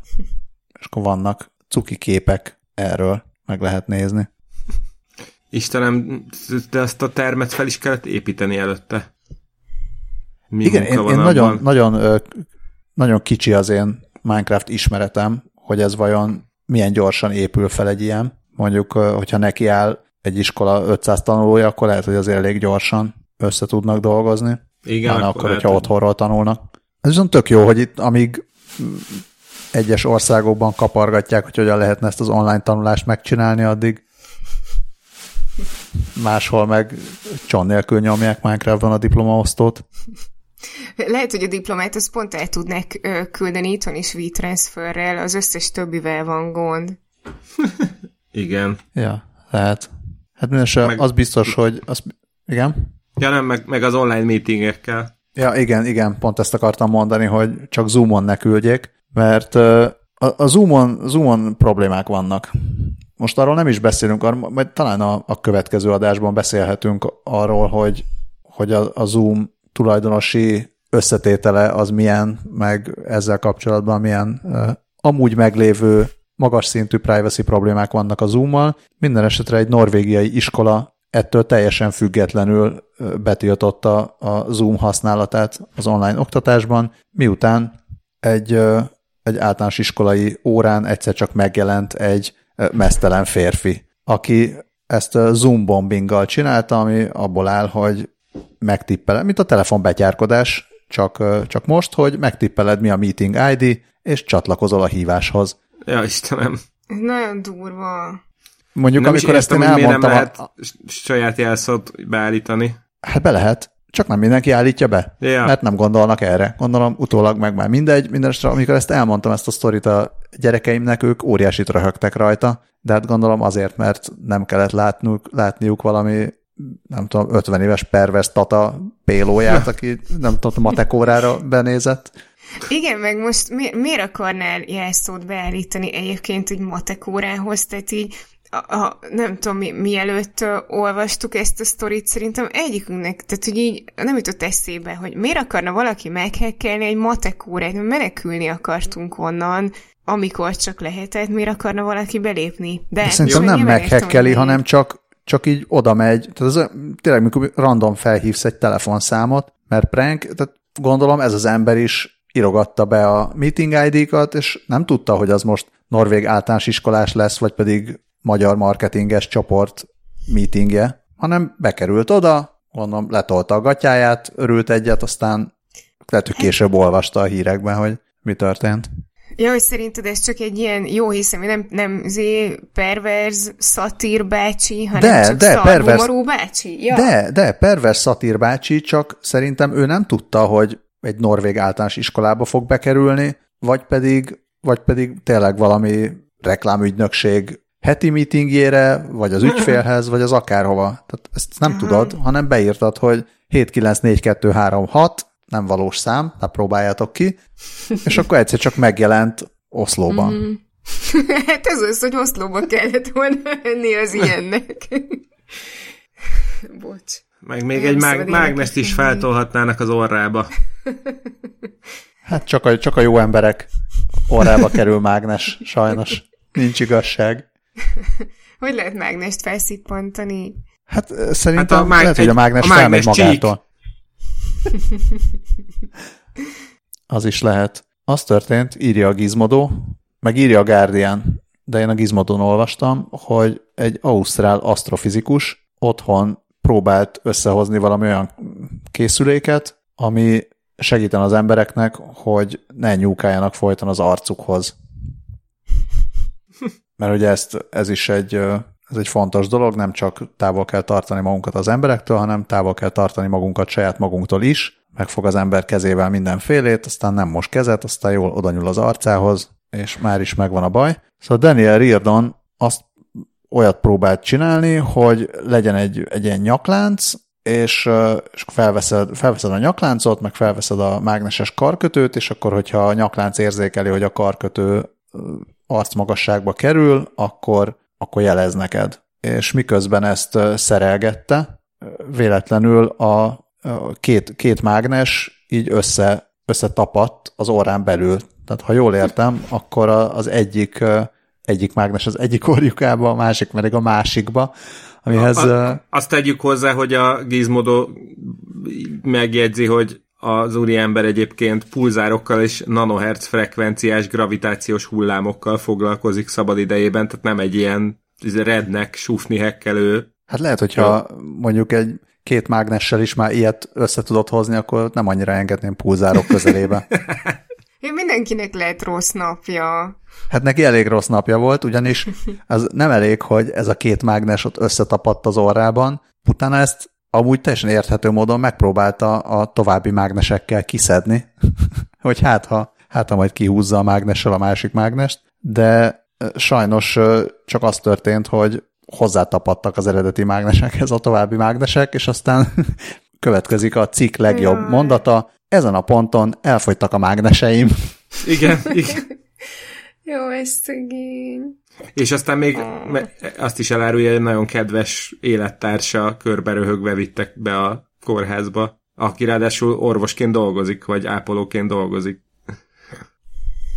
De állítólag az, az történt aztán, hogy, hogy bementek, a, bementek a kórházba, és, és ott ke, hármat, ezt most nem teljesen értem, tehát hogy a mágnesek közül bizonyosakat ki tudtak szedni, ilyen fájdalomcsillapító vagy egy érzéstelenítő sprével kezelve, de az egyik az, az leesett a, tehát hátul gondolom, hogy a, leesett a torkába, és kiköhögte. És, és azt is írják, hogy még tragikusabbra fordulhatott volna a történet, hogyha véletlenül két vagy több mágnest lenyelt volna ez a Jaj. szerencsétlen ember, mert, mert ugye az erős mágnesek a, a belek, beleken keresztül úgy is, úgy is vonzák egymást, ugye, hogyha már, már így csavarodáson keresztül. Blah.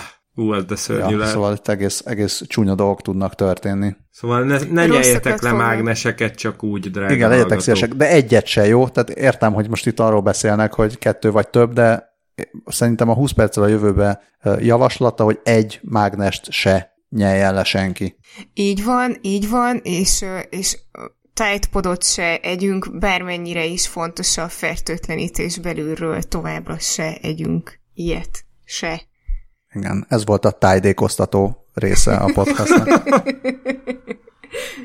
Tájd jellegű. Jaj. Akkor mi vagyunk a Tide Fighterek? Igen, igen, ezt már az én agyamból olvastad. Így van. Ó, Megnőtt a terhelésünk így itt az adás vége felé közeledvén. Ó, kire hasonlítunk Hát ezzel? a, a Microsoft Cloudra. Microsoft Cloudnak ugyanis nagyon sokkal megnőtt a terhelése. Ö, A múlt héten volt egy kis hazai internetforgalom rekord, de az is csak egy kis villanás volt ahhoz képest, hogy milyen hatása volt a Microsoftra a koronavírus járv- járvány, ahol karantént rendeltek el, és emberek tömegei kezdtek el távolról online dolgozni, ott 775%-os növekedést tapasztaltak a Microsoft Cloud-nak a terhelésében. A Windows virtuális desktop szolgáltatás háromszorosára ugrott, de rekord született a Teams-ben, az Xbox Game Pass-en, az Xbox Live-ban és a Mixer használatában is. És kicsit meg is kellett piszkálni a rendszert, hogy ilyen apró kis korlátozásokat bevezetni, hogy csökkentsék a terhelést. Tehát például most per pillanat nem lehet ö, egyéni háttereket és játékos képeket feltölteni, és a videójátékok frissítéseit is csúcsidőn kívül ö, teszik elérhetővé, de mondjuk erre szükség is van, mert csak a Teamsnek a felhasználói bázisa egy egyetlen márciusi hét során 12 millióval ugrott meg, és már ehhez is hozzá kellett hangolni a rendszereket. Ez csak egy ilyen érdekes adat, tehát igazából nincsen olyan különösebb nagy ö, tanúsága, viszont lazán kapcsolódik hozzá, hogy a Staki ö, és a Wigner F fizikai kutatóközpontok ö, több ezer processzorral és több terabyte memóriával szálltak be a koronavírus elleni harcba. Az MTA Cloud ö, felhővel integrált saját számítási felhőjének több ezer processzort és több, terabyte memóriát számláló számítási kapacitását vetik be erre. Első körben a, ezt az egész cuccot a Folding at Home-nak a rendszerébe becsatolták, úgyhogy kapott egy masszívabb löketet Magyarországról a Folding at Home, de egyébként most magyar kutatóknak a jelentkezését várják, akiknek a vírussal vagy a járványjal foglalkozva számítási kapacitásra lenne szükségük. Ha drága hallgatóink között van olyan, akit ez érint, akkor a Staki Facebook oldalán lehet megtalálni az erről szóló posztokat. Akit ez érint, és tőlünk hall először erről. Így, igen, igen így, de, de, de hát ki tudja, lehet, hogy vannak olyan kutatóink, akik épp egy, nem tudom, Mars szimulációból szálltak ki most nemrég, és, és csak most szakadt rájuk a valóság. Vagy otthon kézművesen hajtogatják a fehérjéket. Hát, vagy nincs, nincs idejük híreket olvasni a nagy kutatás közben, de kikapcsolódásként ilyen háttérben minket hallgatnak, és így értesülnek róla. Így van. Vagy nem fehérjéket hajtogatnak otthon kézműves módon, hanem maszkokat 3D nyomtatnak.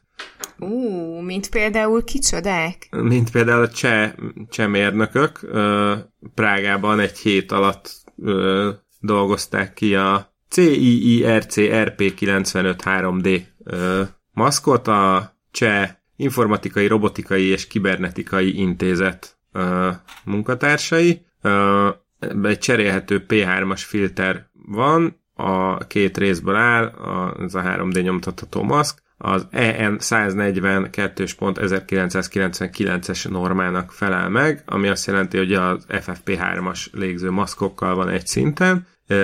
Olyanra tervezték, hogy a legmagasabb szintű klinikai kitettséget ö, is állja, és ö, létezik hozzá ö, ellenőrzött procedúra, amivel sterilizálni és fertőtleníteni lehet, vagyis többször, többször is felhasználható. És most ezt ö, a jegyzetekben van egy, be- bedobtam a linket, ott van a kapcsolat, ahol fel lehet ezekkel a derékcse mérnökökkel venni a, a, a kapcsolatot, és egyébként azt írják, hogy ennek a maszknak a licenszét a koronavírus elleni küzdelemben ingyen rendelkezésre bocsátják, de hogyha valakinek esetleg adakozni támadnak kedve, akkor itt van a bankszámla számuk is, ahol lehet az ő munkájukat is támogatni. Tök menő.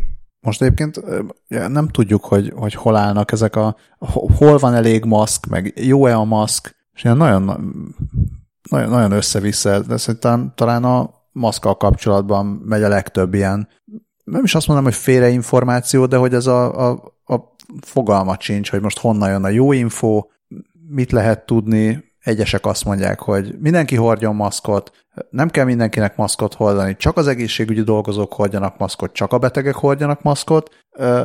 Ti erről, ti erről miket hallatok? Én most így, nálam most így az a legutóbbi, hogy igazából mindenki, mindenki hordjon maszkot. Nem, nem, nem az, a, az most a legutóbbi mondás? Uh, azóta, már volt egy, azóta már volt egyszer egy olyan, hogy, hogy ne hordjon mindenki maszkot, de ettől függetlenül szerintem is most aki teheti, az hord maszkot, és nem köhög másokra, az mindenképpen jó.